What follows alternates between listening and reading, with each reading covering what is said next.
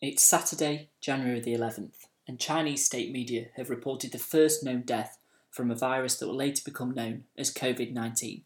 On the front page of the New York Times is news that impeachment articles are to be sent to the Senate, whilst increasing tensions between America and Iran look set to become a major concern. Those stories now feel as though they belong to a different world. Historians in the future may describe the months of January and February as the last moments of a pre pandemic age. After all, a common refrain heard throughout the West is that COVID 19 has changed everything. Over half a million lives have been lost worldwide, and the economic damage is just beginning. How can anything possibly be the same again? But life does not operate in the same way as a history textbook. There are no clear boundaries between one year and the next, and the path from an event to its impact is complex and unpredictable. Amid the financial crisis of 2008, the euro and also the European Union looked set to break, but it didn't. Greece is still in the euro, Italy and Spain are still members of the EU, but the impact of the financial crash reared its head in another way, one many didn't see coming back in 2008 Brexit. The economic turmoil in the years that followed allowed tensions over immigration and bailout packages to reignite the British Eurosceptic movement, but its success in 2016 was shaped by individual decisions along the way, Cameron's decision to hold a referendum being the most obvious, but small ones too, Douglas Carswell defecting to UKIP, and the head to vote leave failing to oust Dominic Cummings in a failed coup. Larger geopolitical and economic movements also had an impact. Deindustrialisation from the 1980s onwards contributed to a feeling of alienation and a need for change. The path from the event, the financial crash, to one of its impacts, Brexit, was impossible to sketch out in 2008. It was proof of the butterfly effect, coined by the scientist Lorenz. Whilst using a complex computer system to predict future weather patterns, Lorenz altered one variable from 0.506127 to 0.506. This tiny alteration transformed all predicted weather for the next two months. Lorenz concluded this was proof that small changes can have large consequences. Significant events, financial crises, wars, and pandemics do have significant consequences, but it is never as simple as them creating new worlds. If there is a post pandemic age, it is likely to be shaped by the political environment that witnessed its birth. It may indeed accelerate pre existing trends. For instance, calls for a larger welfare state had been growing in Britain since the turn of the century. World War II merely accelerated its coming.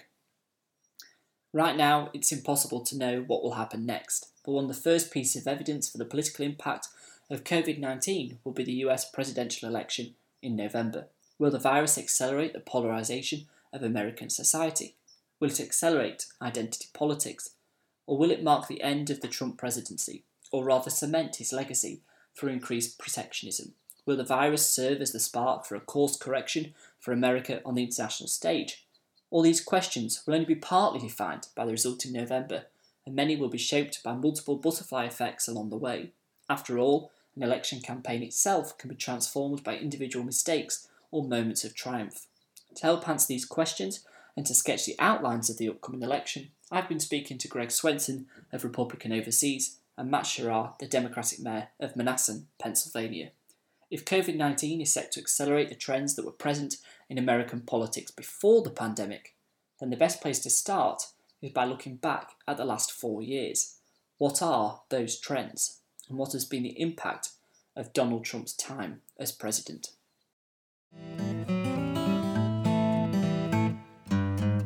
I'm Eric Green, a journalist for Shoutout UK covering the US presidential election. Welcome to this episode in our series of podcasts focusing on the campaign. I hope you enjoy it, and please let us know what you think on our website and on social media.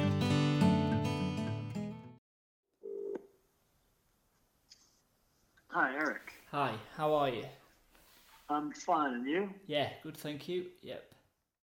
Looking back over the last four years, how would you yourself describe uh, Trumpism? Has there been an obvious ideology or vision that the president has followed?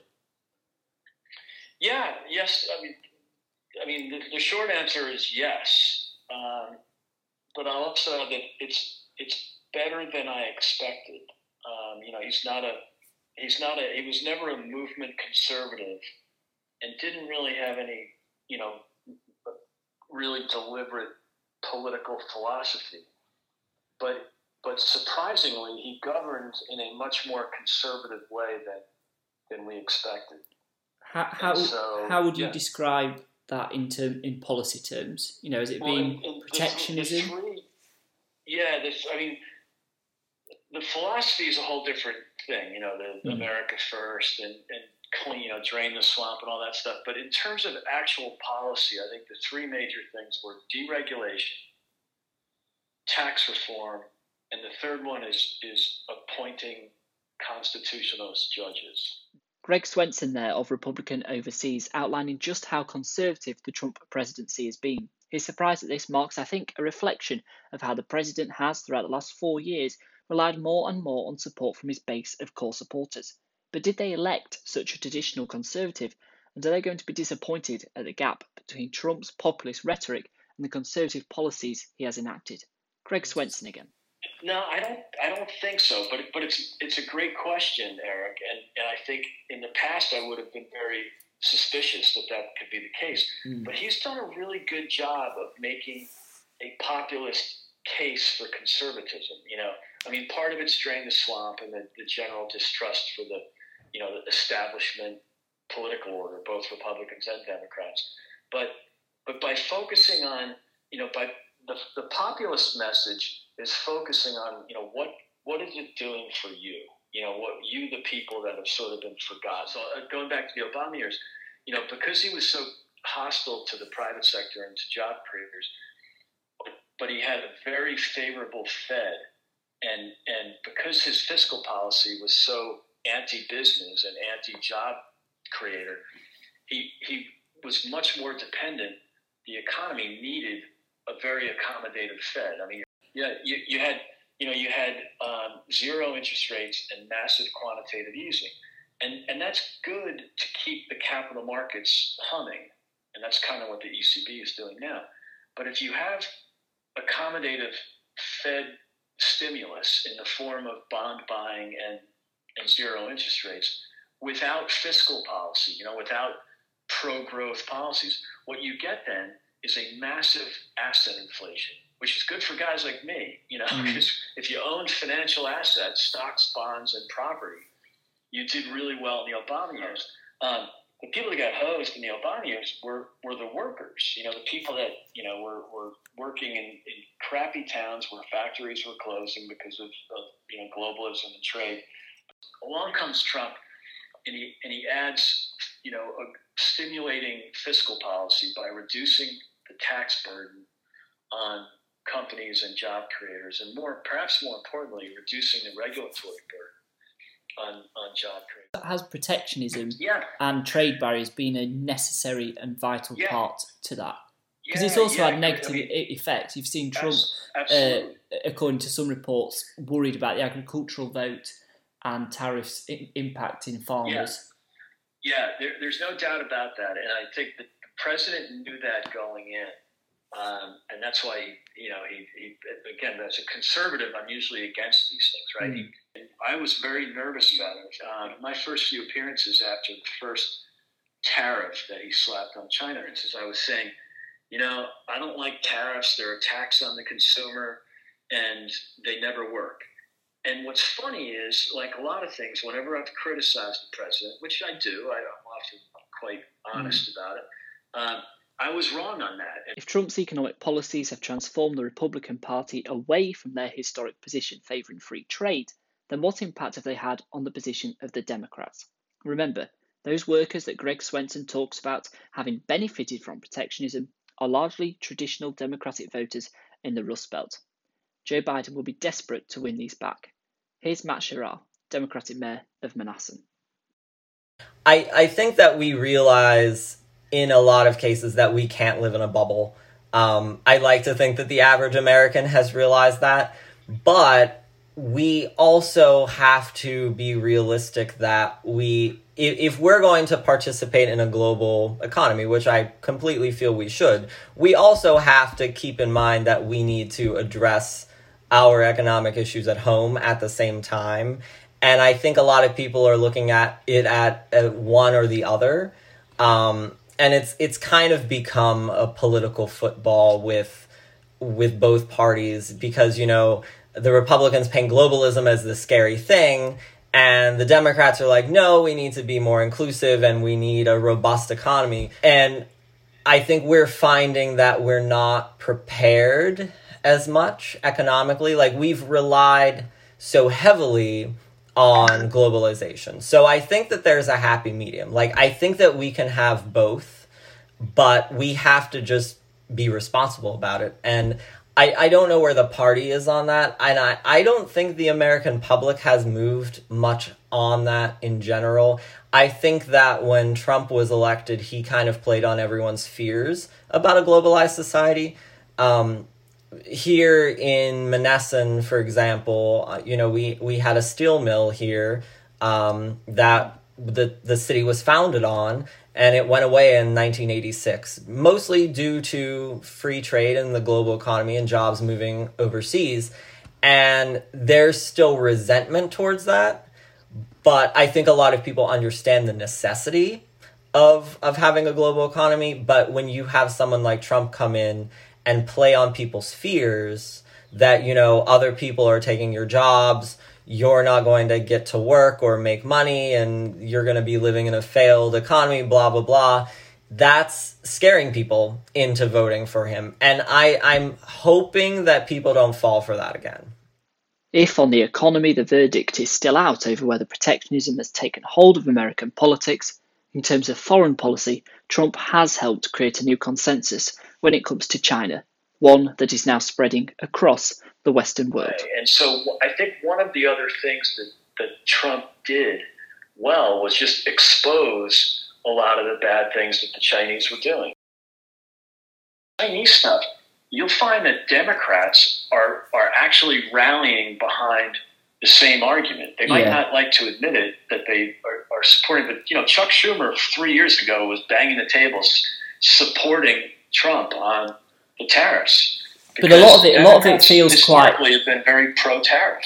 Sorry, but a lot of it feels quite um, reactive. America is reacting to the rise of China, almost yeah. in a desperate. You could say critics could say in a desperate attempt to yeah. stop it because it has allowed it to rise uh, to this extent. Right. And some of that blame must be at Trump's door and his foreign policy handling because a lot of it has been turning the uh-huh. back on on the world. Would, what, what would you say to well, that? Well, I know it's yeah, it's a funny it's a funny one because on one hand, you're absolutely right. I mean, China had you know he exposed a lot of these ills, and a lot of people had ignored him. And it's not I'm not blaming the Obama administration. It was it was George Bush. It was Bill Clinton. You know, mm. this was both parties and Republicans, as you know, are always so pro business. So yeah. you know, we've always just sort of said, yeah, let's go go go. Let's trade trade trade. Let's do business with China. You know, if I'm a factory owner, I want the cheapest products, right? The cheapest inputs.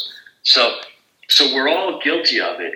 But I think what Trump did was exploit or at least listen and understand to the people in the Midwest and the, and the Rust Belt that were suffering. You know, these towns everywhere but, you know, the coasts and Chicago were suffering. So he sort of piled onto that. It's not just America anymore, you know, bitching about the Chinese. But why is it then, really, do you think, that the rest of the world gives so uh, little kind of foreign policy credence to Trump? Is it is it because yeah. of his character? Is it the way yeah, he is ruled I, rather I than so. policy? I think, yeah, there's no doubt. You know, his messaging is sometimes challenging. You know, um, look, he's unfiltered. He's really direct. He's kind of a street fighter from Queens. It rubs people the wrong way, and I think I think he definitely could do a better job of, of messaging in a more positive way.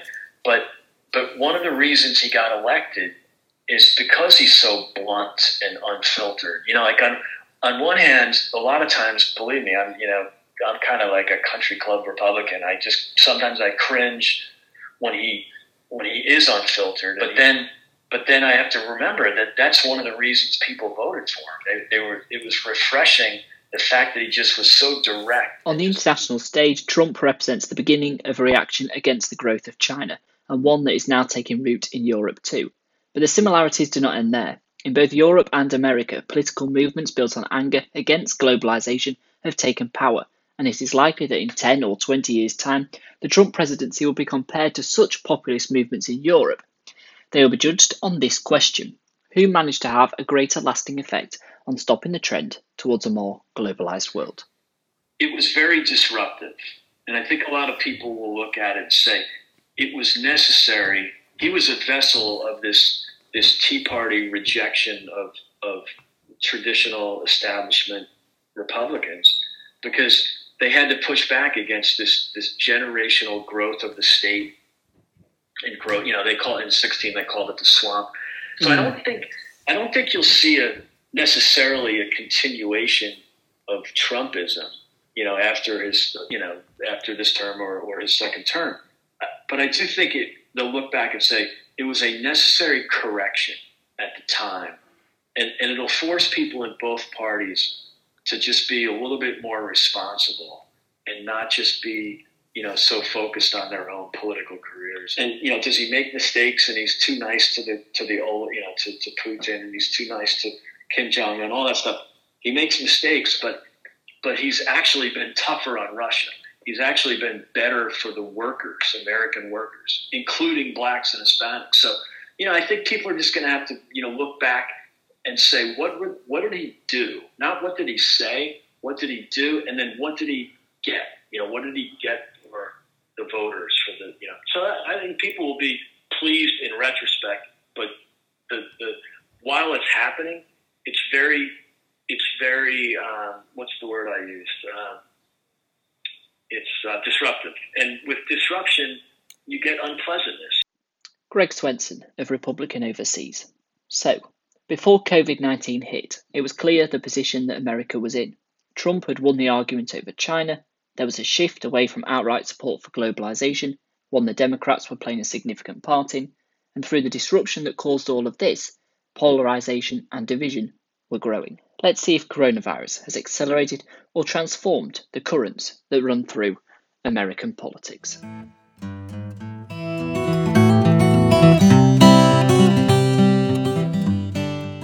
We're a mess here.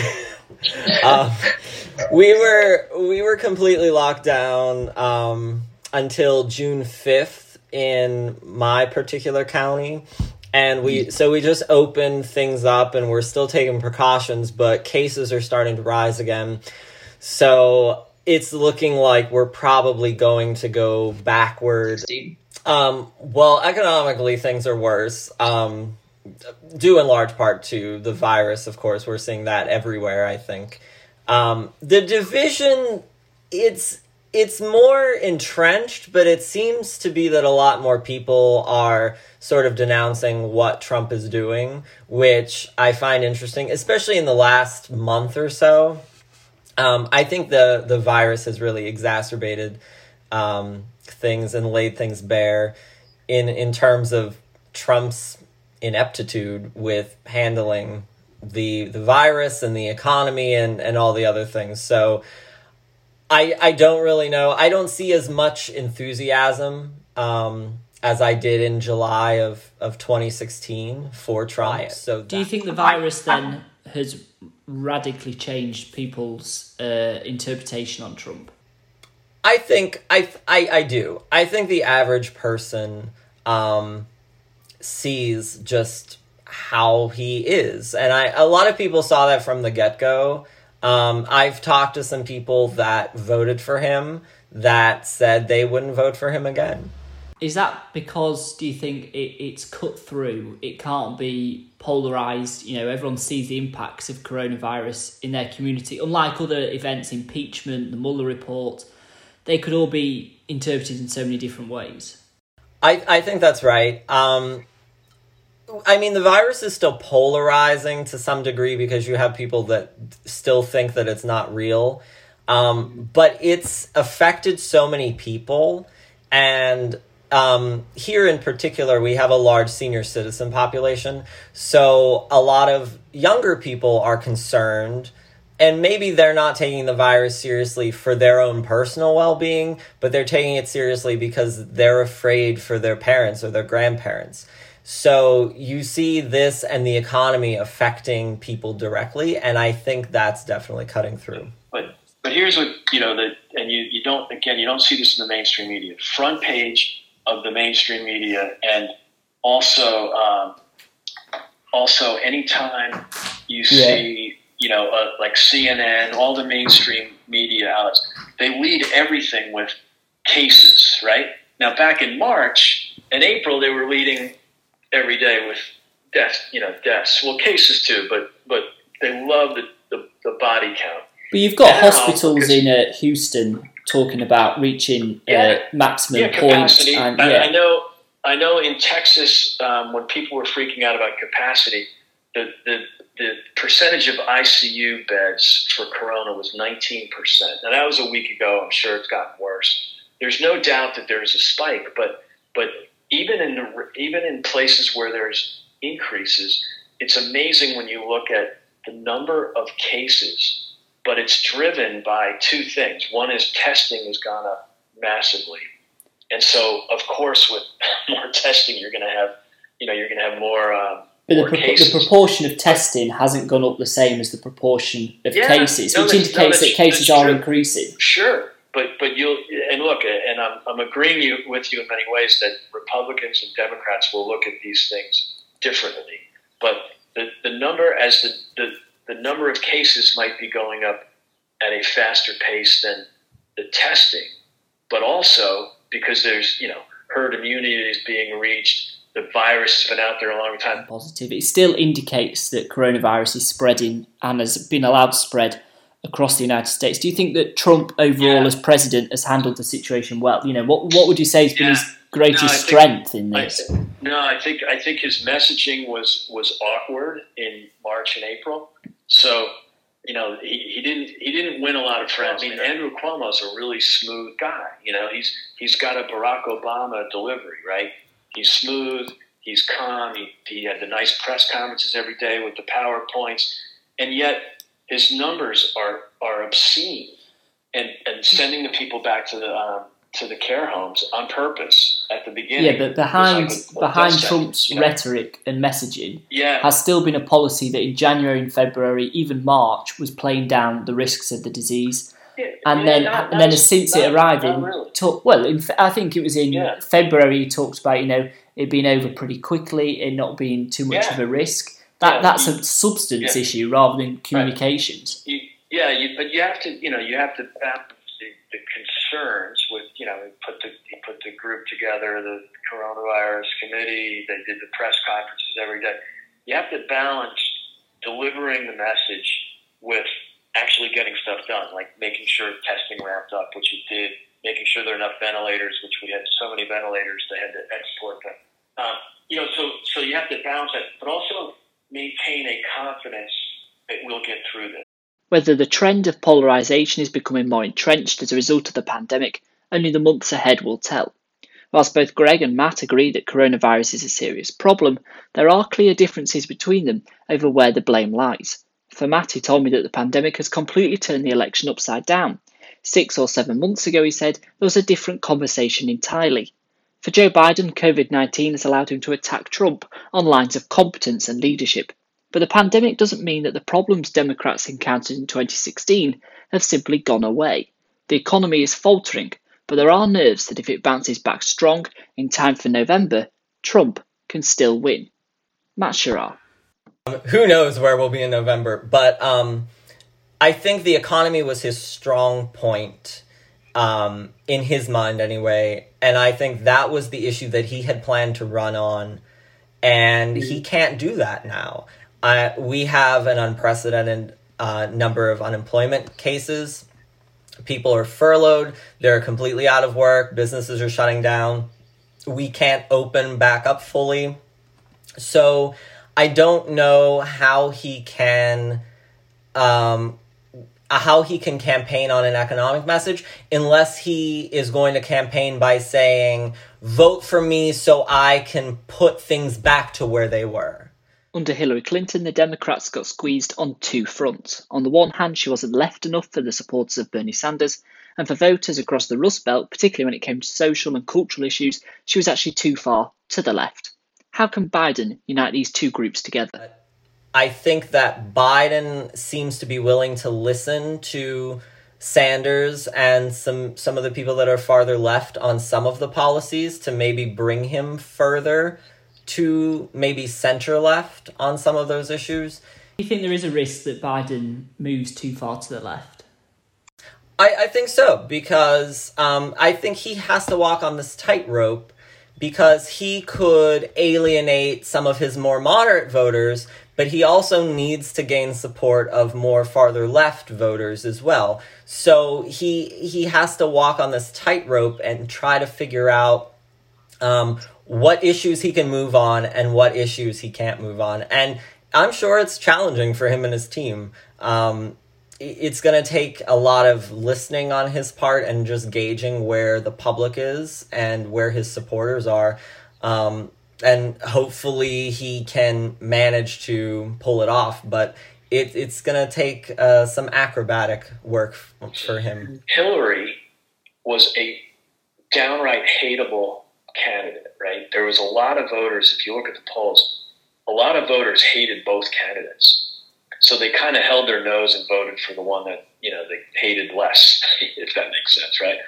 But but Joe Biden's not a hateable guy, so he's actually in many respects, as far as hate and not hate, he's much better than Hillary. The second thing is Hillary didn't go to Wisconsin, Michigan, or Pennsylvania. Mm. I'm worried that the fact that he's campaigning there when, when Hillary didn't, and he's not that hateable uh, that's really problematic, right? And I think Biden needs to do his best at meeting people where they are um, as much as possible. One of my critiques about Hillary's campaign in 2016 was that she did not um, go to enough places that she needed to. A clear theme there from Matt and Greg, expressing the importance of where exactly each candidate is visiting, something to keep track of as the campaign proceeds. But as we near election day, there is of course that thing called events, or rather breaking news, that can derail any carefully planned campaign. The killing of George Floyd by police in Minnesota was one of those such events. It ignited a series of protests and riots that exposed how arguments on race and culture will form an instrumental role in this election.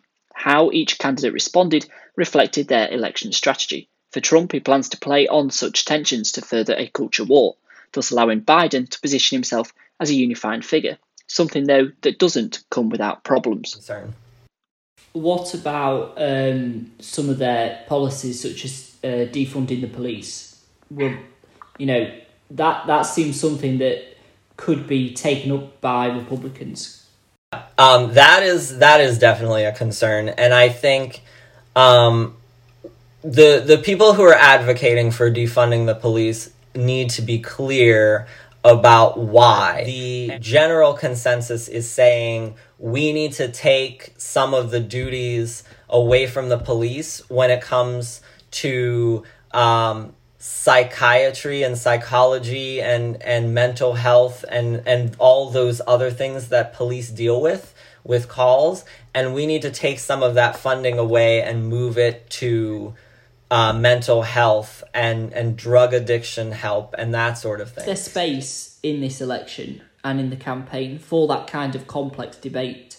Is there not a risk that with the way that you know Trump tweets and kinds of uh, condenses debate down into very few lines, is there not a risk that the Democrats just end up getting caught in this whole debate and actually that risks losing votes? Um, not if we're like I said earlier, not if we're clear on the message. I think we tend to be this is this is a case where it's dangerous to be policy heavy. Because if you get too policy heavy then people pick and choose um, statements and pieces of that policy that might look bad out of context and they run with them. Matt Sherrard there. And now for the final time greg so over that weekend how can you argue that um, trump aim to unite America. You had the, uh, yeah. you know, you had tear gas being fired at, uh, when as sure. he tried to clear sure. the way to make his way to the church yeah. in Washington, and and the world yeah. watched on, looking at a pretty it divided America. Gas, way, but it wasn't tear gas, by the way. Um, but the press said it was tear gas, so then it just became truth. You know, it was pepper gas, but that's all right. Um, but it was a deliberate attempt to clear no, no, protesters oh, but, but I through force. But there's, but there's also, but, but what you said about you know being divisive or whatever, it's absolutely true. I mean, what you want from your leaders uh, is is you you want law and order, and you want people to be defended, people's lives and property. So there is a time where you have to say. And by the way, the other interpretation of his comment, which again I thought when I first started, when the looting st- starts, the shooting starts, meaning people start shooting each other. You know that's a bad thing.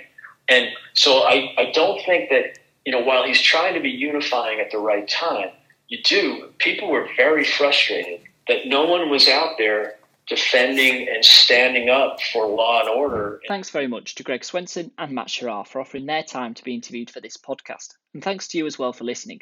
Please remember to get in touch and let us know what you thought. We're also interested in hearing from you about the topics you'd like us to cover in the weeks ahead and what parts of the election you are interested in reading or listening about. What I learned speaking to Greg and Matt is that the pandemic, so far at least, is accelerating the currents that were already present in American politics polarisation, mistrust of the media, and tensions over race and culture.